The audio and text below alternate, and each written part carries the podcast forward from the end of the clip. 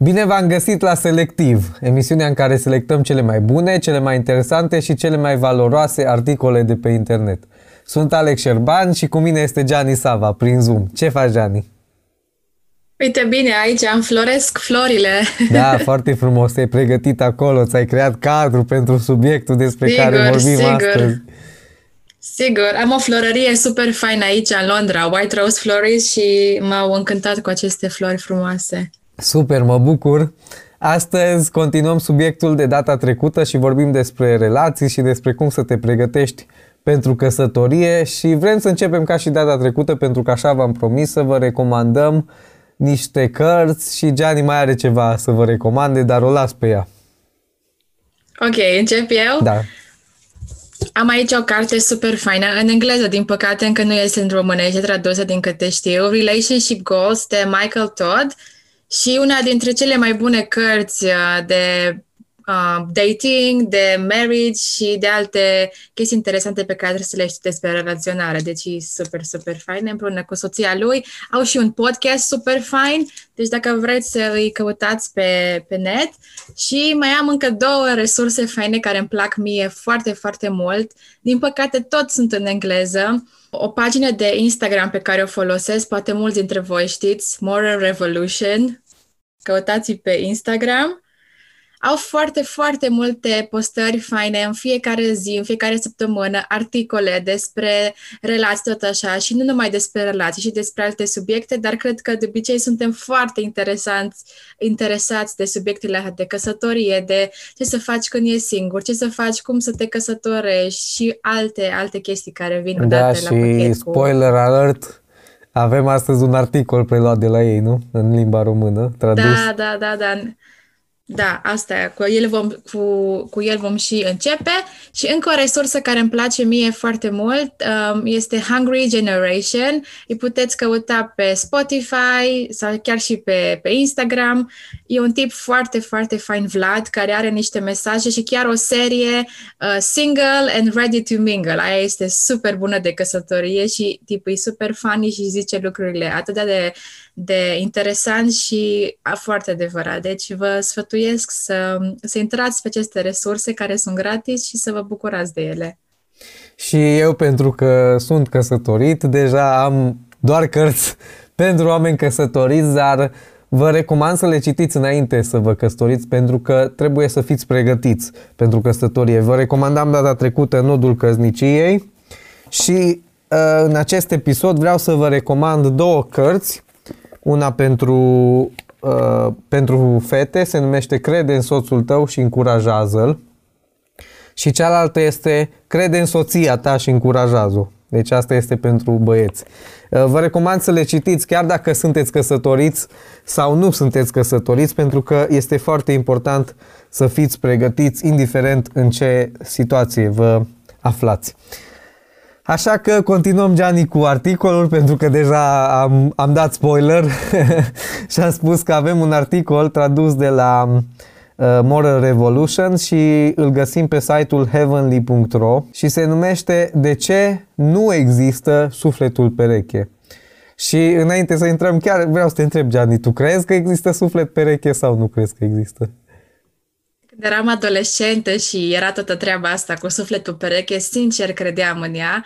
Acum, după mai mulți ani în care am și citit mai multe lucruri, deși am avut așa o revelație, este că Dumnezeu um, aduce mai mulți oameni în viața ta, potriviți pentru tine, dar este cumva la alegerea ta să alegi persoana care să-ți devină sufletul pereche. Zicea un păstor foarte fain, de unde știi că persoana cu care te-ai căsătorit este sufletul tău pereche sau este persoana potrivită? Și a zis, în momentul în care ai zis da, acea persoană a devenit, sufletul Correct. tău pereche a devenit persoana potrivită.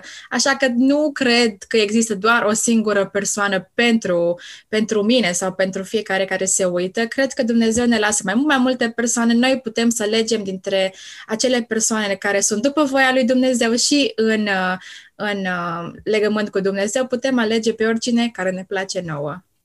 Așa este și cred că dacă ar exista numai o persoană pentru fiecare și cumva s-ar întâmpla să nu întâlnești acea persoană sau să nu intri într-o relație cu ea, atunci ce faci? Ți-ai ratat toată viața? Cum, Da, nici eu nu cred, dar hai să vedem ce zice articolul despre acest subiect și o să intru în el și apoi o să-l continuăm, o să ne citești tu mai departe.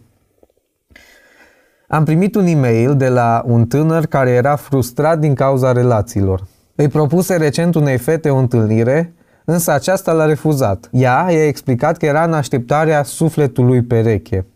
Aparent, ea nu credea că tânărul acesta este sufletul ei pereche.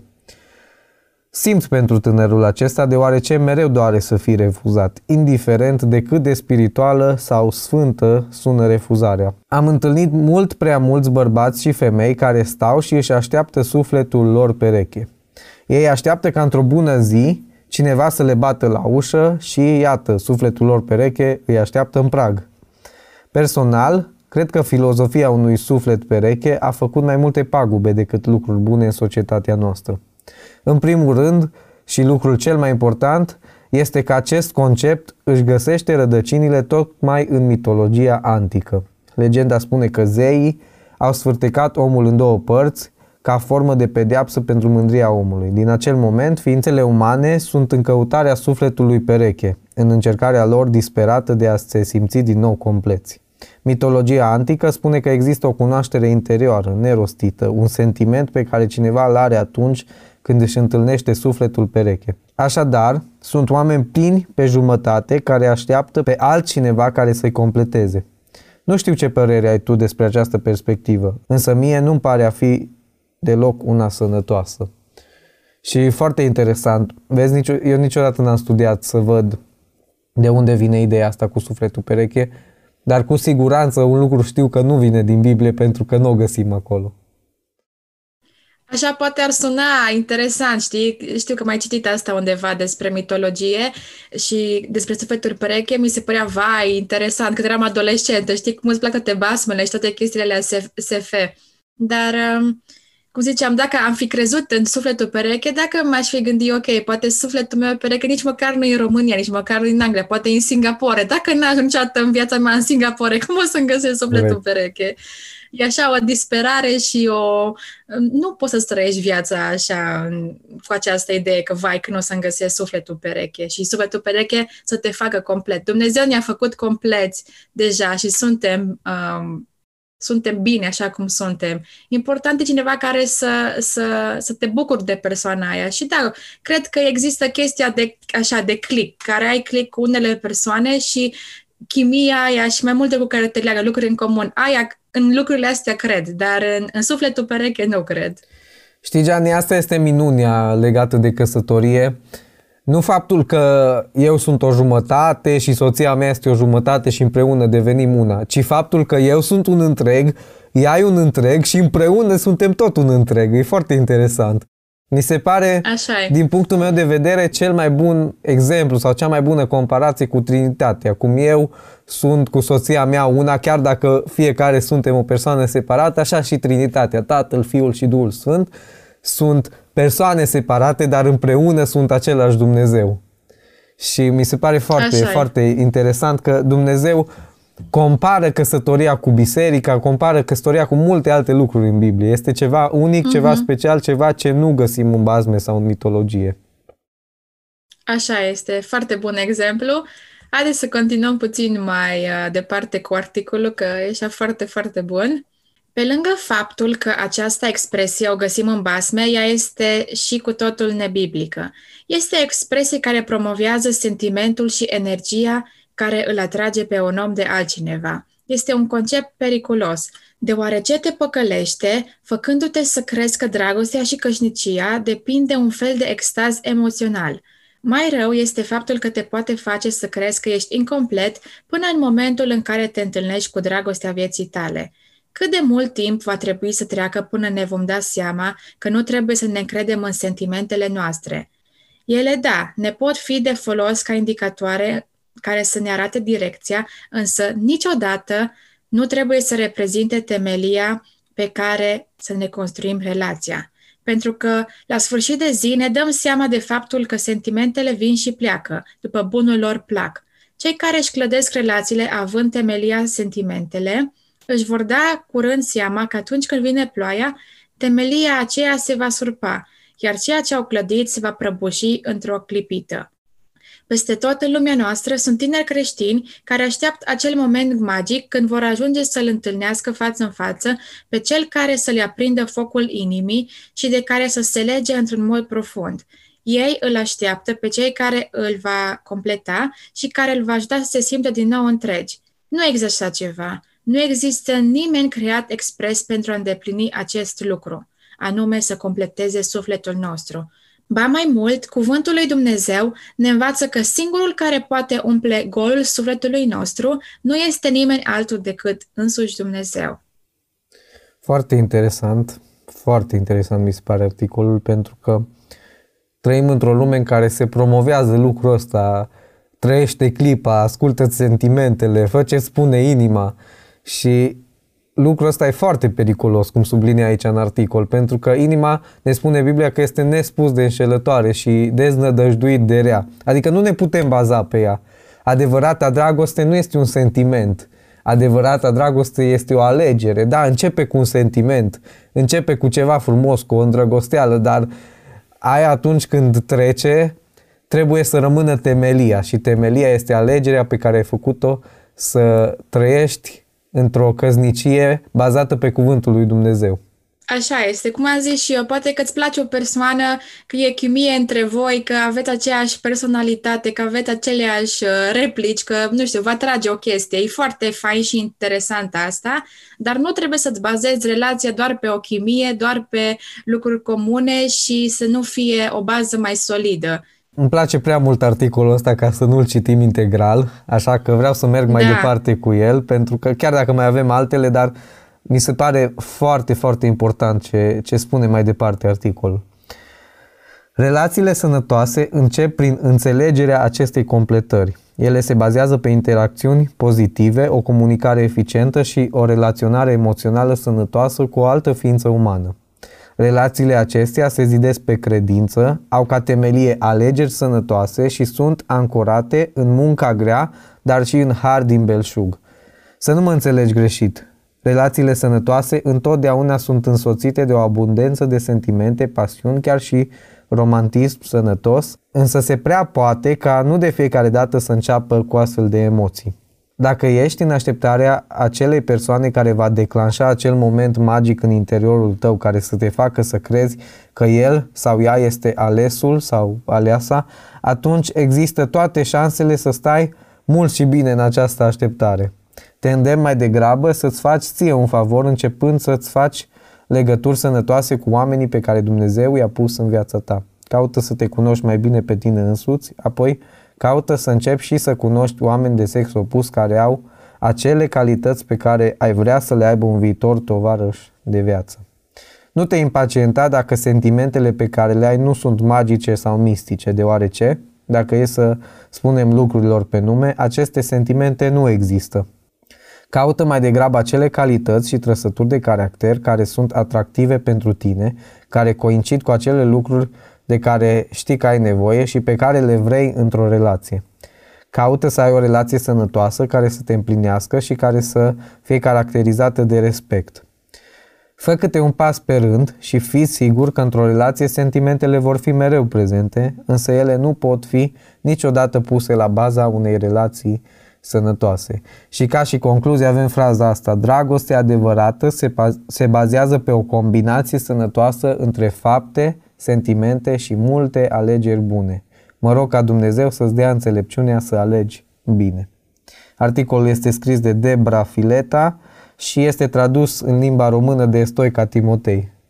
Mă bucur că cineva a tradus aceste articole, cel puțin primul acesta, chiar în timp pentru emisiunea noastră, pentru că în engleză parcă de multe ori găsim așa de, resur- de multe resurse faine și în românește prea puține să găsim așa consistente și cu sfaturi super bune. Așa e și cu ocazia asta vreau să îndemn telespectatorii care se uită la noi, dacă găsesc articole bune în limba română, să ni le sugereze pe adresa noastră de e-mail selectivarondcredo.tv și vă mai încurajăm un lucru. Apucați-vă de scris articole, nu? Pentru că avem nevoie de resurse, nu numai noi la emisiune, ci în țara noastră avem nevoie de învățătură bună pe diverse subiecte și îmi place că sunt mulți tineri care încep să scrie.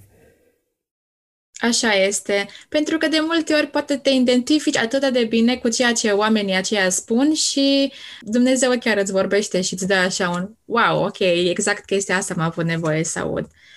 Uh, și revenind la articolul nostru, foarte bună concluzia. Dragostea de față se bazează pe o combinație sănătoasă între fapte, sentimente și multe alegeri bune. Corect. Avem nevoie de sentimente, avem nevoie de chimia aia, avem nevoie de lucruri comune care să ne atragă, dar avem nevoie să fim consistenți într-o relație. Dacă nu suntem consistenți astăzi, constanți și consistenți. Dacă nu suntem constanți, azi îi scrie, mâine nu mai scrie, mâine nu știu ce, cumva se pierde interesul. Trebuie să-ți dai total interesul dacă vrei o relație și să alegi lucrurile bune, chiar și atunci când este poate mai dificil. Așa este și spunea Michael Todd, a cărui carte e recomandat la început, spunea că uh, o căsătorie este un full-time job.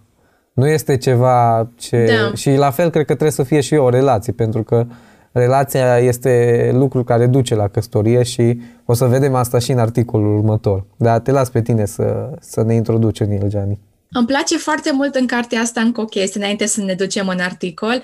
Zicea foarte fain Todd, Michael Todd, că trebuie să-ți iei cam 90 de zile trei luni în care să cunoști o persoană așa uh, intensiv și intenționat. Pentru că altfel, dacă încerci cu mai multe persoane în același timp, lucrurile cumva nu mai ies foarte bine. De aia ai nevoie să fii intenționat și să fii și constant în alegerile pe care le faci. Și deci asta este un program pe care ei recomandă la toți tinerii care vor să, să se curteze, care vor să se căsătorească.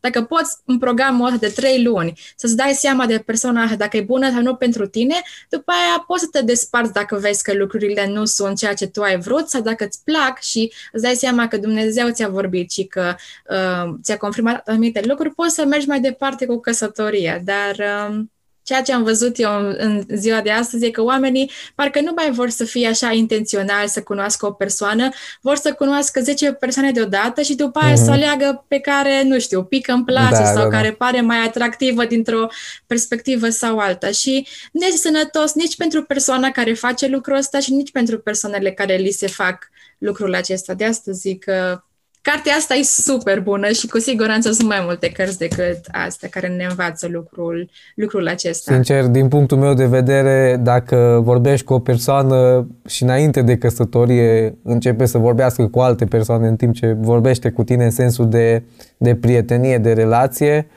ăsta e un mare semnal de alarmă din punctul meu de vedere, pentru că nu-ți garantează nimic că asta nu o să se întâmple și după căsătorie.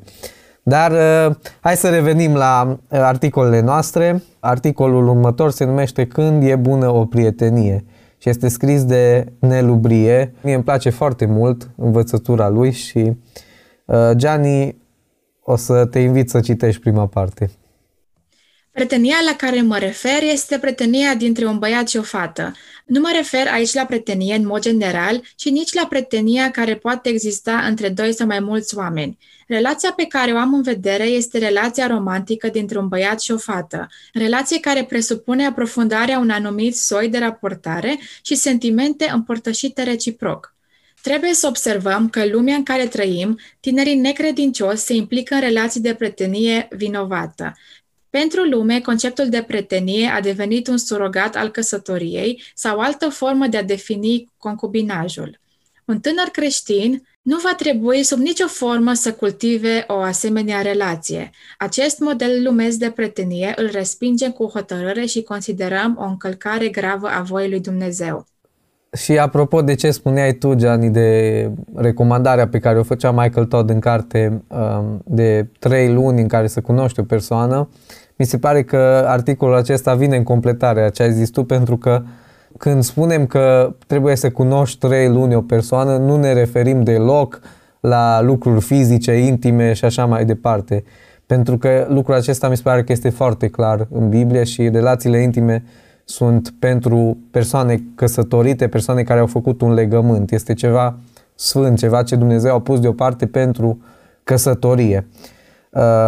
Uh, și mi se pare că sublinează foarte bine aici cum în zilele noastre tinerii necredincioși se implică în relații de prietenie vinovată, spune Și chiar îmi amintesc de cineva care mă întreba cândva că tu cum, cum, cum poți să te căsătorești cu cineva cu care n-ai avut relații intime și așa, nu? Nu ți frică că nu o să meargă bine, nu trebuie să testezi și tu un pic să vezi. Și i-am spus că nu, eu sunt creștin și eu cred ce spune Biblia și cred că dacă Dumnezeu a făcut ca persoana asta să se potrivească cu mine din mai multe puncte de vedere, o să se potrivească și din punctul ăsta de vedere. Nu trebuie să testăm apele, știi? Dar știu că în lume se promovează foarte mult întotdeauna să testezi ceva înainte să iei. Și în unele domenii se potrivește bine, de exemplu la o mașină, dacă vrei să o cumperi, o scoți la test drive, dar um, dacă vrei să testezi o persoană, cum zicea aici, în mod intim, nu o scoți la un test drive intim, o scoți la un date ca să-ți dai seama dacă îți place de persoana asta, cum gândește și o conexiune mai importantă decât uh, relația intimă înainte de căsătorie este relația intelectuală și emoțională. Dacă te conectezi cu persoana aia și îți place ceea ce, ce gândește, ce simte, ce valori are, pentru că dacă te bazezi doar pe a cunoaște intim, nu vei mai pune preț pe cine este persoana în sine, ci vrei doar să folosești ceea ce persoana aceea deține. Așa e, și când îți alegi o persoană cu care te căsătorești, nu e ca și cum îți alegi, cum ziceai tu, o mașină sau o pereche de Adidas să le testezi, să le schimbi, să vezi cum te simți, cum ți se potrivește. Nu, nu, nu e vorba despre asta. E ceva mult mai, mai fain și mai, uh, mai sfânt de atâta. Hai să vedem ce spune mai departe articolul. Notăm de asemenea că o familie puternică presupune existența unui timp de cunoaștere a celor care vor deveni soți. Va trebui între cei doi să existe o cunoaștere în ceea ce privește familiile din care provin și o cunoaștere personală în dimensiunea spirituală, intelectuală, emoțională și biologică. Avem aici în vedere cunoașterea unor eventuale probleme de sănătate și așa mai departe. Natura căsătoriei în Domnul impune o perioadă de prietenie a celor doi tineri, prietenie care se va suprapune în ultima parte cu logodna. Pe de altă parte, trebuie să fim conștienți că o relație de prietenie trebuie să se desfășoare pe baza unor principii biblice. O prietenie sănătoasă va da naștere unei familii sănătoase. Ceea ce va deveni familia depinde de modul în care se desfășoară prietenia. Binecuvântarea în viața de căsătorie nu se câștigă după ce te căsătorești, ci în perioada prieteniei. Wow! Ce, ce interesant! Nu m-am gândit niciodată la asta. Uh-huh. Vreau să mai citesc o dată fraza asta. Binecuvântarea în viața de căsătorie nu se câștigă după ce te căsătorești, ci în perioada prieteniei. Binecuvântarea câștigată în perioada prieteniei și a logodnei va trebui dezvoltată pe parcursul întregii căsătorii ceea ce faci în perioada prieteniei te face să ai binecuvântarea lui Dumnezeu sau nu în viitoarea ta familie.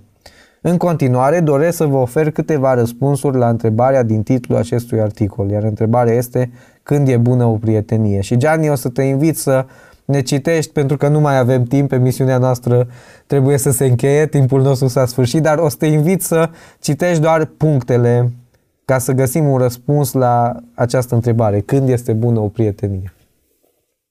O prietenie este bună atunci când amândoi partenerii sunt credincioși. O prietenie este bună atunci când este bazată pe dragoste.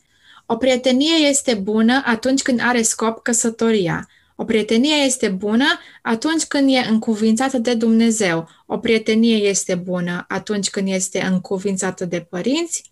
O prietenie bună atunci când nu este prea lungă o prietenie bu- este bună atunci când este bazată pe standarde morale înalte. O prietenie este bună atunci când te crește spiritual și ultimul punct, o prietenie este bună atunci când se sfârșește prin căsătorie. Și aveți așa foarte multe explicații la fiecare punct și vă invităm să um, intrați pe site-ul biserica emanuelsibiu.ro unde veți găsi articolul în întregime.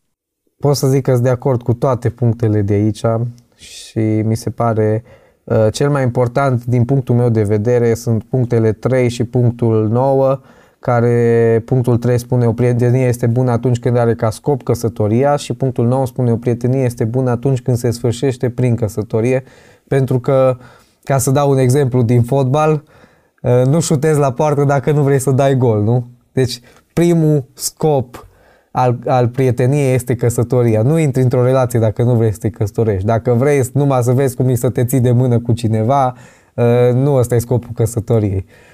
Îmi pare rău că nu mai avem timp, dar vom dezbate acest subiect și săptămâna viitoare. Gianni, dacă vrei să mai subliniezi ceva înainte să spunem la revedere telespectatorilor.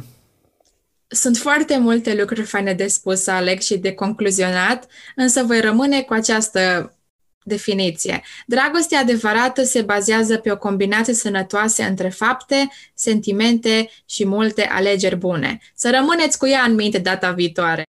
Mulțumim, Gianni, pentru această subliniere în finalul emisiunii. Mulțumim și telespectatorilor și vă anunțăm că săptămâna viitoare continuăm această serie de episoade despre căsătorie, despre relații și vă așteptăm atunci, la aceeași oră, în același loc. Ne găsiți și pe internet dacă vreți să vă uitați la episoadele din urmă.